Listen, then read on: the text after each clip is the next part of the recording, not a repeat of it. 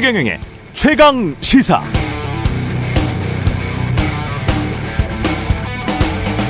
네, 정치가 제발 민생 좀 신경 써라고 하는데 민생이 뭘까요? 뭐가 민생이죠? 민생을 나타내는 숫자가 있을까요? 저는 있다고 봅니다. 민생이 국민의 경제적 부유함 또는 가난함의 정도를 의미하는 것이라면 민생은 1인당 실질 국민 총소득이 되겠죠. 국민 총소득은 웰빙의 경제적 기초를 포괄적으로 보여주는 지표입니다. 여기에 실질을 붙이면 물가 상승을 감안한 구매력 기준의 1인당 실질 소득을 의미합니다. 물가가 오르면 실질 소득은 줄어들죠. 그러니까 내 월급이 그만큼 못 오르면 난 가난해지는 겁니다. 그런데 물가는 환율의 영향을 받고 원화의 가치가 떨어지면 수입 물가가 상승해서 다시 물가 상승을 부채질하니까 원달러 환율이 지금처럼 오르기만 하면 우리는 실제로 가난하게 되는 것입니다. 나라의 GDP를 계산할 때도 달러를 기준으로 하니까요. 명목 GDP가 늘어나도 원화 가치가 떨어지면 국가도 나도 가난하게 됩니다. 여기에 내가 세금 떼고 은행에 빌린 돈 이자 갚아주고 나면 진짜 쓸 돈이 내 수중에 얼마나 있느냐 이게 1인당 개인 가처분 소득인데요. 금리가 급격히 상승해서 대출이자를 훨씬 지금보다 많이 내면 세금은 그대로라도 난 돈 쓸 게 없으니까 자연히 더 가난해졌다고 느끼게 됩니다. 정리하면 민생은 1인당 실질 국민 총소득이고 구매력으로 평가한 국민 총소득이면서 1인당 개인 처분 가능 소득입니다. 그걸 지금보다는 더 균등하게 평등하게 올려보자는 게 민생 정치다. 저는 이렇게 정의하고 있습니다. 대통령, 정부, 국회에는 말로는 민생을 부르짖습니다만 실제 한국은 환율과 물가 때문에 분명 가난해지고 있습니다.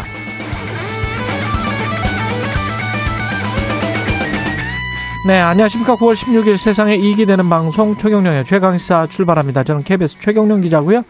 최경령의 최강시사 유튜브에 검색하시면 실시간 방송 보실 수 있습니다. 문자 참여는 짧은 문자 50원, 긴 문자 100원이들은 샵9730 또는 유튜브 무료 콩어플 많은 이용 부탁드리고요. 오늘 최강시사 더불어민주당 김남국 의원 그리고 이어서 국민의힘 이용호 의원 각각 만나보고요. 마지막 3부에서는 한국인의 목소리 소리꾼 장사익 선생 만나봅니다.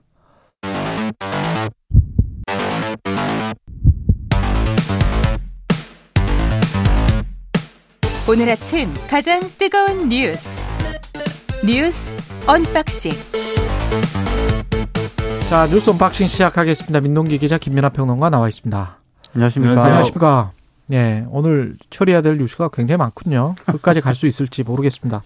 윤석열 대통령이 미국 바이든 대통령, 일본의 기시다 총리와 각각 짧게나마 정상회담을 할 수 있다고 하는 것이죠. 그러니까 미국 뉴욕에서 유엔 총회가 개최가 되잖아요. 예. 여기 참석을 하는데 이제 바이든 대통령하고 기시다 후미오 일본 총리하고 각각 양자회담 형식으로 만난다는 게 이제 대통령실이 밝힌 내용입니다. 김태호 국가안보실 1차장이 언급을 했는데 두 정상회담 의제는 아직 정해지지 않았다라고 하거든요. 근데 이게 좀 시간상으로 보면 그럴 수밖에 없는 게 한 30분 정도밖에 안 된다라고 합니다. 그러면 이제 통역 빼고 이러면은 한 15분 정도밖에 안 된다라는 얘기인데 뭐 밀도 깊은 논의가 오간다기보다는 아무래도 뭐 만남 자체에 좀 의미가 있는 것 같은데 근데 이것도 양국 특히 이제 일본 정부랑 우리랑 좀 온도 차가 좀 느껴지는 대목이 있는 게요. 우리 같은 경우에는 일단 아, 흔쾌히 유엔 총회에서 정상회담을 갖기로 합의했다. 요렇게 이제 브리핑을 했는데 예. 일본 관방 장관은 조금 뉘앙스가 좀 다릅니다. 현재 기시다 총리의 유엔 총회 참석을 조율 중이고 뉴욕 일정은 현 시점에서 아무것도 정해진 게 없다. 이렇게 얘기를 하고 있거든요.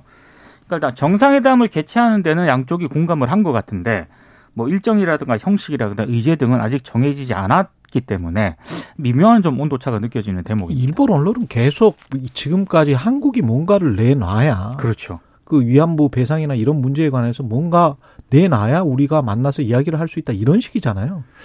그렇죠. 근데 예. 이제 다만 이제 어 우리 정부가 최근에 이제 주장했던 뭐 대의변제 배상안이라든가 이런 음. 것들에 대해서는 일본에서도 어느 정도 일본 언론들도 어느 정도는 좀 호의적인 접근들이 있었기 때문에 그런 부분에서 15분간의 만남에서 그런 여러 가지 현안들을 구체적으로 막 타결시키고 뭐 이럴 수는 없는 거 아니겠습니까? 예. 다만 이후에 이런 문제와 관련돼서 잘 논의해 볼 수 있도록 하는 그런 스케줄에 대해서 어 잘 뭐 논의를 해보자 정도의 음. 공감대만 이뤄도 사실 이 마- 만남은 어느 정도의 성과를 거둔다라고 말, 말씀드릴 수가 있겠죠. 다만 일본이 지금 이렇게 지금 이 태도가 만난다는 건지 안 만난다는 건지 뭐 이게 좀 이상한 것은 지금 말씀 이게 한일 간의 어떤 그런 현안에 대한 어떤 국론의 분열 뭐 이런 것도 있겠지만 예. 기시다 후미오 총리가 지금 좀 상황이 안 좋습니다. 이게 음. 왜냐하면은 아베 신조 총, 전 총리가 이제 사망하고 나서 그 아베 신조 전 총리의 영향력이나 이런 것들을 자민당 내에서 그런 걸 고려해서 국장도 치러주고 그리고 이 국장에 또 세계의 여러 또 정상들이 와서 근데 그게 또 잘 안 되잖아요. 그렇죠. 예를 표하게 해주고 뭐 이러려고 했는데 지금 통일교 문제 뭐 이런 것들이 일본에서 막 논란이 되면서 이게 기시다 후미오 총리의 어떤 외교의 어떤 뭐 이런 음. 어, 정책이라든가 이런 것들에 대한 의문 이런 걸로 좀 커지는 양상이거든요. 그러다 국장 보니까 반대도 지금 여론이 그렇죠. 굉장히 높고 그렇습니다. 그렇죠. 예. 이돈 들여서 왜 국장 왜 하는 거냐 이것도 있고 하니까 그러다 보니까 기시다 후미오 총리도 지금 같은 국면에서 특히 외교와 관련된 사안에서 막 치고 나갈 수는 없는 그런 조건인 것은 또 있어요. 그러네요. 근데 그런 조건이라 하더라도 그리고 아직 뭐 이 한일 간의 이 현안에 대한 어떤 해결 방법이나 이런 것들이 완전히 뭐 만들어지지 않았다고 해도 음. 일단 한일 간 정상은 만나는 게 중요하고 그것에 의미를 부여하는 것도 이제 중요하기 때문에 만나면 이루어져야 된다고 보고요. 한일 관계 정상화를 해서 우리는 또 어떤 것을 얻을 수 있을까 이런 것들도 면밀하게 좀 생각을 해서 무조건 관계 정상화, 관계 정상화라는 게 뭐 사실 2019년에 그쪽에 수출 규제로부터 시작된 거잖아요. 그렇죠. 네. 그쪽이 먼저 도발을 한 것이기 때문에 거기에 관해서 우리가 굳이 저 자세로 뭘 할 그런 지금 현재 산업 형편도 아닌 것 같고, 그러니까 관건은 예, 그 강제동원 문제에 대해서 어떤 이제 논의가 이루어질 것인가 이 정도 아니겠습니까? 음. 근데 어제 이제 대통령실이 밝힌 내용을 보면은 일본과 내밀하게 얘기를 주고받고 있다 이렇게만 얘기를 했거든요. 예, 근데 내밀하게 얘기를 주고받고 있다는 게 어떤 수준의 논의가 오가고 있는지는 아직 모르기 때문에 음. 예 그리고 일본 정부가 또 밝힌 내용도 굉장히 좀좀 미묘해요. 그렇죠. 뭐 하겠다는 건지 말겠다는 건지 이런 것도 지금 명확하게 밝히지 않고 있는 상황입니다. 그래서 이건 조금 상황을 봐야 될 것 같습니다. 근데 나라 간 관계가 음. 하나 하나가 문제가 있어서 다 막히고 뭐 이런 상황은 너무 극단적인 것이니까. 그렇죠. 더군다나 예. 일본하고 우리는 역사적인 관계가 또 있으니까 음. 그런 부분들을 굉장히 잘 다뤄야 되거든요. 근데 지금까지 그렇게 잘 다루는 것에는 최근에 어쨌든 뭐 그게 일본의 태도가 문제이든 간에 어 다소간에 실패해 온 부분이 분명히 있고 음. 그런 부분들을 우리가 뭐 저자세를 취해야 된다든지 뭐 양보를 해야 된다든- 된다든지 이런 게 아니라 적어도 해결을 하려는 어떤 노력은 같이 해야 되는 거 아니에요? 그렇긴 그래서 합니다. 예. 그러니까 그런 부분에서 이제 중요하다고 생각되고 음. 또 한미 정상회담도 이제 이 같은 이제 유- 뉴욕 유엔 유엔 총회 과정에 이제 이루어질 것으로 예상이 되는데 여기서 사실 우리가 할 말이 또 많이 있는 거잖아요. 이것도 음. 아마 길게 뭐 이렇게 되는 일정은 아닌 것 같은데. 이것도 30분 정도라고 그렇죠. 그렇죠. 예. 그러니까 여기에 대해서도 충분히 어쨌든 짧은 시간 안에라도 음. 우리 입장을 충분히 얘기를 하면서 좀 해결을 해결의 필요성을 강조하거나 이런 것들은 꼭 필요한 것이기 때문에 이 연속된 정상회담에서 뭐 대단한 성과는 아니라 할지라도 이 만남 자체가 의미 있는 만남이 될 수 있도록 예. 준비를 잘했으면 좋겠습니다. 윤석열 대통령이 태양광 이권 카르텔을 비리로 규정을 했고 이걸 뭐 일, 일종의 이제 야당은 수사 가이드라인을 제시했다 이렇게 비판을 했나요? 그러니까 이 태양광 사업이라고 하는 게 문재인 정부 역점 사업 가운데 하나였잖아요. 예. 근데 이제 어제 이제 용산 그 어, 집무실로 출근을 하면서 기자들이 물으니까 윤 대통령이 이권 카르텔 비리라고 규정을 했고 음. 개탄스럽다라는 표현을 했습니다. 그러면서 국민 혈세 어려운 분들 위한 복지에 쓰여야 할 돈이 이권 카르텔 비리에 사용이 됐다. 그리고 법에 위반되는 부분들은 정상적인 사법 시스템을 통해 처리될 거라고 생각을 한다. 이렇게 얘기를 했습니다. 이제 엄단 의지를 밝히면서 예. 어, 아무래도 이제 정부의 후속 조사 범위도 좀 영향을 받지 않겠습니까? 음. 실제로 정부 합동 부패 예방 추진단이 각 부처에서 인력을 파견받거나 TF를 만들어서 조사 대상을 또 확대하기로 방향을 잡았다라고 하거든요. 예. 그러니까 이제 야당 입장에서는 어 직접 사법 처리까지 대통령이 언급을 했기 때문에 이거는 수사 가이드라인을 제시한 것이다라고 지금 반발을 하고 있고요. 어 문재인 정부의 신재생 에너지 정책을 불법으로 못을 박아서 사장의 칼날을 휘두르려는 것 아니냐. 또 이렇게 좀 불만을 표시를 하고 있습니다. 일단 두 가지로 좀 나눠서 봐야 된다는 생각인데 맞습니다. 이 국무조정실이 발표한 내용을 보면은 이런 음. 거예요. 뭔가 어쨌든 이게 에너지 전환, 에너지 전환이라는 게 이제 신재생 에너지나 이런 것들의 확대를 위해서 뭔가 이제 민간이 여기에 협력하고 민간이 이런 기반을 조성하는데 필요한 어떤 그런 것들이 있잖아요. 그럼 그걸 정부가 지원을 해야 될 필요성이 있는데 그 지원하기 위해서 조성한 기금이 이제 전력산업 기반 기금 사업인 것이고 이걸 통해서 예를 들면 태양광과 관련된 어떤 시설을 설치하거나 관련해서 어떤 뭐 어, 이런 어- 어떤 걸 한 경우에는 대출이라든가 이런 것들에 지원을 해준 거 아닙니까 정부가? 근데 국무조정실 이 이 이제 파악한 바를 보면은 이게 예를 들면 공사비를 막 부풀려 가지고 대출을 과도하게 받아서 나중에 이제 세금 계산서 수정해 가지고 공사비를 또 축소하고 그러니까 받은 다음에는 공사비 축소해 가지고 뭐 세금 덜 내고 뭐 이런 식으로 사실상 보조금을 불법적으로 편법적으로 이렇게 가져간 그런 사례가 굉장히 많다. 지금 예.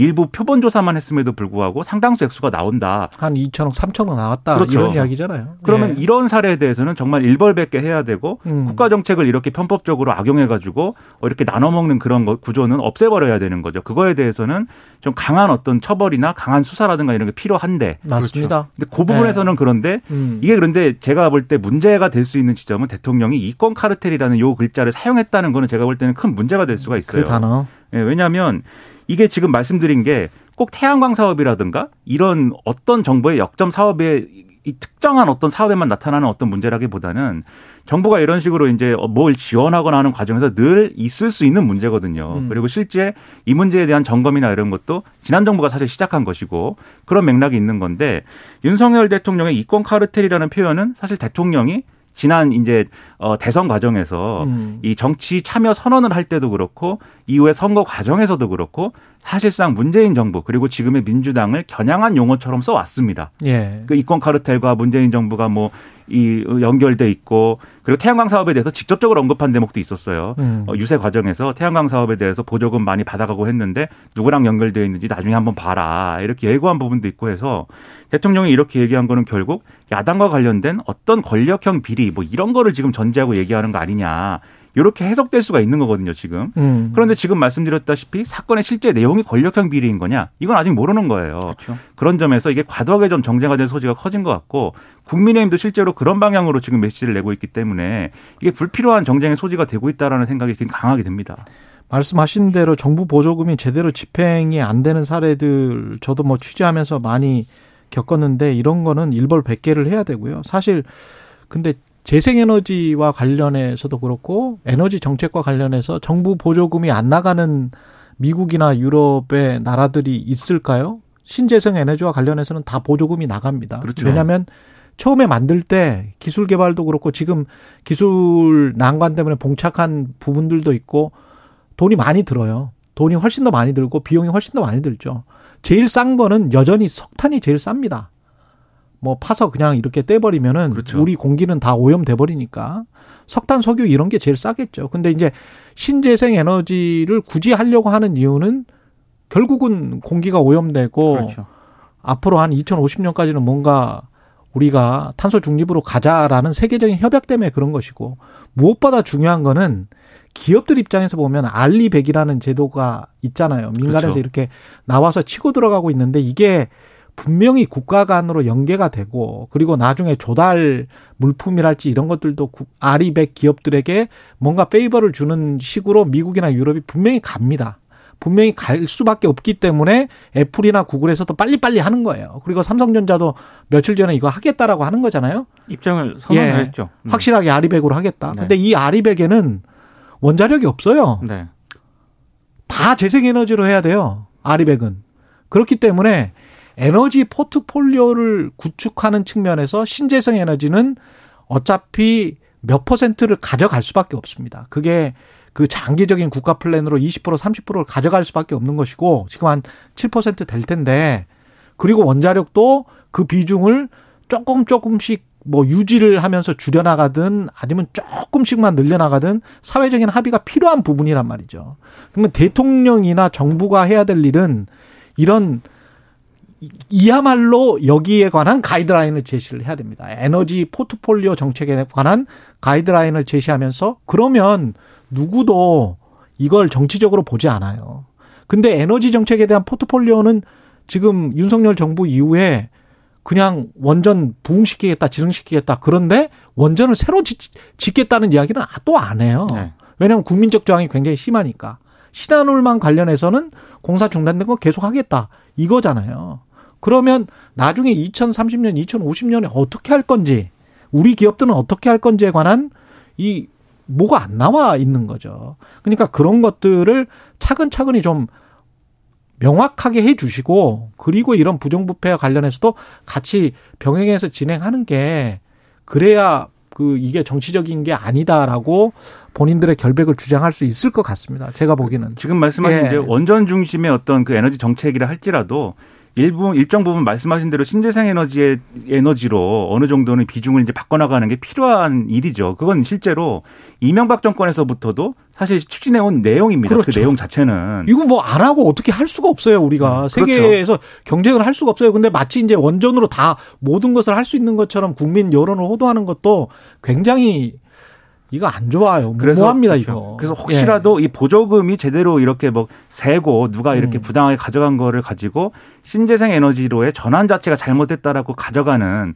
그런 시각으로 가면 제가 볼 때는 우리의 국익으로서는 훨씬 더 손해일 거라고 생각을 하고 그러지 않았으면 좋겠고 예. 예. 그다음에 이제 이게 단순히 이제 지금 에너지 관련 부문에서 끝나는 게 아니라 다른 언론의 보도나 이런 걸 보면은 막 각종 시민단체들의 보조금 수령이라든가 이런 것들로 막 이 어떤 어, 그게 감사든 수사든 어떤 뭐든 간에 범위를 넓혀갈 조짐이 있다 뭐 이런 전망도 막 나와요. 근데 또 시민단체의 부당 수령은 또 이거건 별개 문제 아니겠습니까? 그렇죠. 이 별개의 문제들을 하나로 묶어서 하나의 어떤 큰 서사로 만들어서 정쟁화 시킬 가능성이 있다고들 보는 거니까 음. 그게 바람직한가 좀 의문이고 태양광 사업 관련돼서도 지금 쭉 말씀하신 게 에너지 정책에 대한 거를 가지고 우리가 얘기하는 게 훨씬 생산적일 텐데 이 언론이 좋아하는 그런 내용은 아이 태양광 사업을 전 정부에서 진행을 할 때뭐 운동권 출신의 누가 뭐 배후에 있어가지고 사업을 뭐 잔뜩 뭘 했고 뭐 이런 얘기로 가는 거 아니냐. 그렇겠죠. 그런 거 좋아하거든요 언론이. 그런 케이스가 있을 수 있겠죠. 그렇죠. 예. 그런데 이 사람이 예를 들면은 그냥 운동권 이력이 있다는 이유만으로 그러면 어떤 뭐 권력형 비리와 연결된 케이스인 거냐. 이것도 대단히 뭐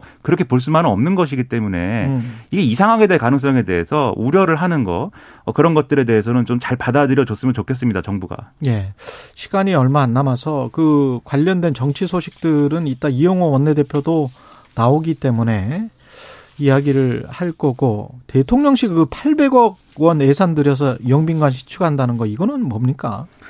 지금 한병도 더불어민주당 의원이 기획재정부로부터 제출받은 예산안을 좀 살펴봤는데요. 예. 이 정부가 외빈 접견과 각종 행사 지원 등을 위해서 대통령실 주요 부속 시설 신축 사업에 878억 6,300만 원의 사업비를 편성을 한 것으로 일단 나타났습니다. 음. 그러니까 내년에만 예산을 497억 4,600만 원을 배정을 했다는 그런 얘기인데요. 일단 기획재정부가 검토 의견에서 이렇게 언급을 했습니다. 외빈 접견과 행사 지원 등 안정적인 국정 운영을 뒷받침하기 위해 대통령 집무실 인근에 부속 시설을 마련할 필요가 있다 이렇게 언급을 했는데 예. 근데 사실 용산 영빈관 신축은 청와대의 기존 영빈관을 사용할 수 없게 됐기 때문에 이제 이걸 좀 만들겠다는 거 아니겠습니까? 음. 근데 지금 논란이 좀 제기될 수밖에 없는 게요. 대통령실이 집무실 이전 비용으로 예비비 496억 정도면 충분하다 이렇게 얘기를 한 적이 있는데 이미 아, 지난달 공개된 올해 2분기 정부 예산 전용 내용을 보니까 300억 정도의 정부 부처 다른 예산을 집무실 이전 관련 사업에 추가 투입을 한 것으로 지금 나왔거든요. 그러니까 당선인 시절에도 영빈관은 나중에 용산공원이 다 반환되면 할 수 있는데 뭐 하면서 뭐 블레어하우스 같은 건물을 건립하는 방안도 있다.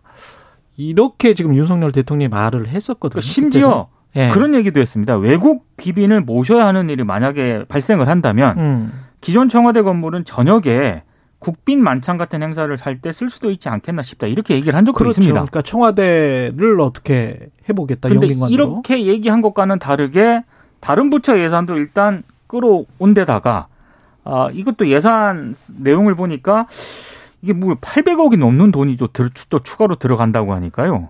이게 지금 이건 좀 아닌 것 같다라는 좀 비판이 나오고 이전할 있습니다. 때도 뭐 얼- 별로 돈이 안 든다고 했었잖아요. 그렇습니다. 그렇죠. 예비비 일부 이제 뭐 490억인가요? 뭐 이 정도 소요된다라고 했는데 지금 계속해서 이제 이 비용은 늘어나는 거 아닙니까? 근데 이제 이 이전 문제가 논란일 때도 수차례 말씀드렸는데 이전한다고 하는 것 자체에 대해서 지금 뭐 반대하거나 그런 문제라기보다는 이전의 계획 그리고 이게 목표가 뭔지 그리고 목표에 합치되는 방식의 이전인 것인지 그런 것들을 면밀하게 검토해서 이제 이 논의할 문제다라고 수차례 말씀드렸는데 지금 이렇게 영빈관을 추가로 건립해야 될 필요성이 있고 뭐 추가로 돈이 들어가고 이런 게 나중에 나온다는 얘기는 그때 이제 이전 계획이 그다 그렇게까지 뭐 이렇게 제대로 수립돼 가지고 충분히 검토되지 않았다는 거를 오히려 이제 방증하는 거잖아요, 이게.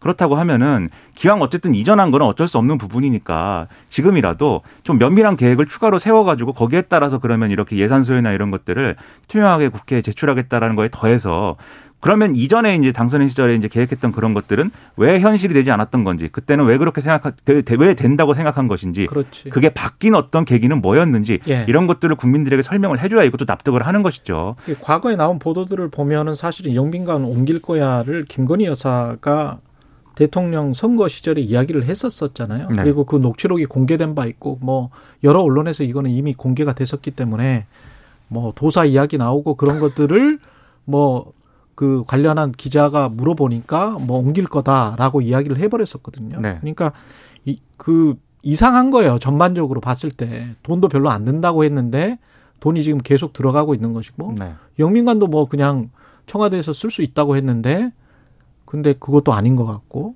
뭐 이렇게 되면 뭐지 이렇게 되는 겁니다. 그러니까 말 지난, 바꾸기 예, 말씀하신 예. 그런 지난 논란이 있기 때문에 음. 그래서 뭐 그랬겠습니까? 그런데 뭐 예를 들면 김건희 여사가 영빈관 옮깁시다 뭐 해서 뭐 그렇게 됐겠습니까? 그렇다기보다는 나름의 사정이 있을 것인데 생각의 변화가 있는 뭐 그렇죠. 내용이 있을 예. 것인데 그걸 밝혀줘야 말해라. 그렇죠. 그걸 밝혀줘야 이런 억측이나 이런 것들이 사그라들 수 있다 이런 얘기인 거죠 이게. 검찰이 이재명 변호사비 대납 가능성을 불기소를 했지만 저 적시를 했다 뭐 이런 이야기죠. 그러니까 공직선거법 사건을 불기소 처리를 하지 않았습니까? 예. 어, 그런데 해당 결정문을 보니까 변호사비 대납에 관해서 네, 예. 이재명 대표의 변호사비가 쌍방울 등으로부터 대납됐을 가능성이 있다. 이런 내용을 적시를 했거든요. 음. 그러니까 이건 무슨 얘기냐라고 하냐면 검찰은 변호사비 대납 의혹과 관련해서는 실제 불법 행위가 있었을 가능성에 무게 중심을 두고 있다는 것이고 앞으로 계속 수사하겠다는 것이고. 이건 이재명 대표에 대한 향후 수사를 계속 하겠다. 음. 뭐 이걸 좀 가능성을 좀 있는 거 아니냐 이런 해석이 나옵니다. 아마 수사기관 입장에서는 이게 지금까지 뭐 대장동, 백현동, 성남 FC 이런 건 다 어쨌든 성남시에서 뭘 잘해보고자 하는 어떤 그런 과정에 뭐 여러 가지 문제가 있었다 뭐 이런 거잖아요. 결국 의혹의 내용은. 예. 그러니까 성남 FC를 뭐 망하게 하려고 뭐 기업에 뭐 투자를 유치했다 이런 게 아니지 않습니까? 음. 뭘 해보려고 했는데 거기에 문제가 있을 수도 있, 있었겠다 이런 내용인데 지금 이 변호사비 대납과 그다음에 뭐 이 특정 기업에 얽힌 이 얘기는 그런 맥락이 아니고 완전히 어떤 뭐 부정부패라든가 정경유착이라든가 의혹의 내용은 그런 거거든요. 그래서 수사기관이 볼 때는 이걸 최종적인 어떤 꼬린 지점으로 볼 수밖에 없는 사건이어서 포기할 수 없는 겁니다. 이 사건을 수사기관은. 그래서 이걸 계속 수사를 할 건데 음. 다만 늘 말씀드리지만 수사라는 것은 좀 신속하게 그리고 빠르게 결론을 내고 그리고 이거 이건 대- 이건 지- 이건 문제고 아닌 건 아니다라는 거를 명확하게 밝혀질 수 있는 방식으로 이제 수사를 하는 것이 좋지 뭐 나올 때까지 턴다든지 뭐 이런 건 아니지 않습니까? 예. 그래서 좀 수사기관이 제대로 된 판단을 가지고 이제 수사를 해야 된다 이런 생각이 듭니다. 예. 여기까지 듣겠습니다. 뉴스 업방싱 민동기 기자 김민아 평론가였습니다. 고맙습니다. 고맙습니다. 고맙습니다. KBS 일라디오 최경련의 최강사 듣고 계신 지금 시각 7시 43분입니다.